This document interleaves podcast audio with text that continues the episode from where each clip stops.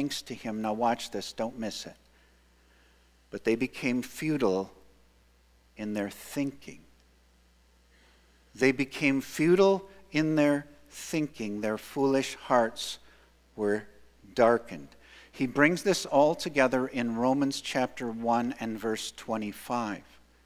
It says, They exchanged the truth about God for a lie and worshiped and served the creature rather than the Creator who is blessed forever. Amen. Now, notice that. Has everything to do with your mind and my mind. They exchanged the truth. They exchanged the truth about God for a lie, and therefore, and therefore worshiped and served the creature rather than the Creator. Ephesians chapter 4, verses 17 and 18, Paul says exactly the same thing to the church at Ephesus. He says, Now this I say and testify in the Lord, that you must no longer walk as the Gentiles do in the futility of their minds. They are darkened in their understanding, alienated from the life of God because of the ignorance that is in them due to the hardness of heart. Do you see that every sin, every behavior that is displeasing to God begins in the mind? You must no longer walk as the Gentiles do. There it is. In the futility of their minds. They are darkened in their understanding, alienated from the life of God because of the ignorance, because of the ignorance that is in them. We all know this. We may not be conscious of it, but we all experience the difficulty of transferring our worship and allegiance from ourselves to God. Think of how hard it is Think of how hard it is to get our minds to really focus on God. Right now, in this auditorium, in this aud- I mean, among us right now at this particular moment, excuse me, some of you, if not many of you, are having a very difficult time focusing on God.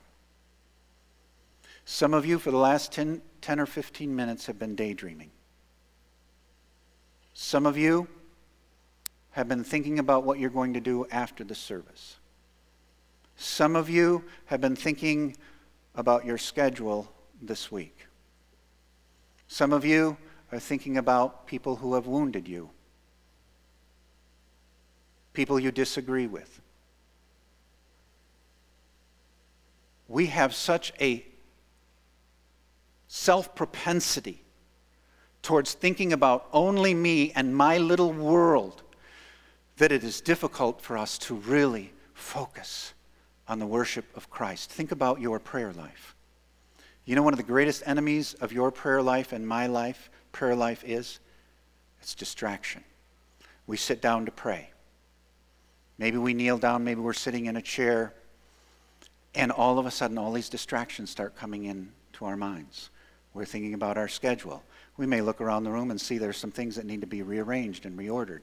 So we're doing that during our prayer time. We go to read scripture, we go to meditate, and we're thinking again about that person at work that I disagree with, or that person that I'm going to face tomorrow or today.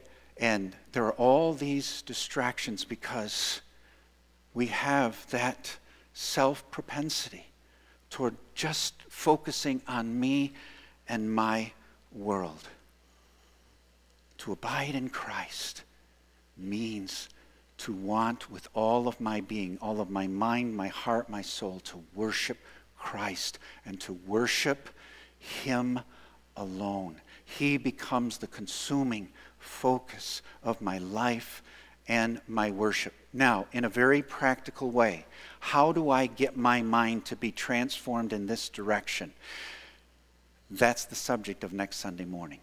Okay? That's what we're going to look at next Sunday morning. Next Sunday morning, we're going to look at minds transformed by being filled with Scripture.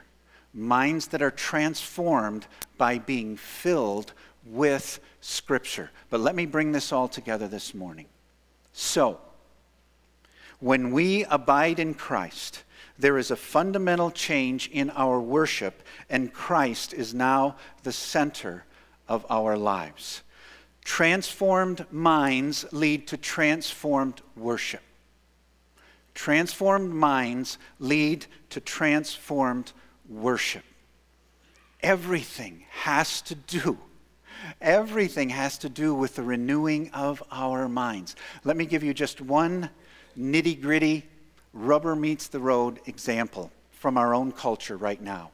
The whole issue that is like in our faces almost every day the issues of human sexuality. We know about sins such as premarital sex or extramarital sex, but we deal today with the whole issue of same sex attraction. We have the whole gamut of issues related to gender identity. I was reading an article just this past week about groups that are beginning to push and move forward with a whole agenda of, of promoting polygamy, that our laws in, in the United States related to having just one spouse are outdated, they're antiquated, um, they aren't based, quote, aren't based on reasonable thinking.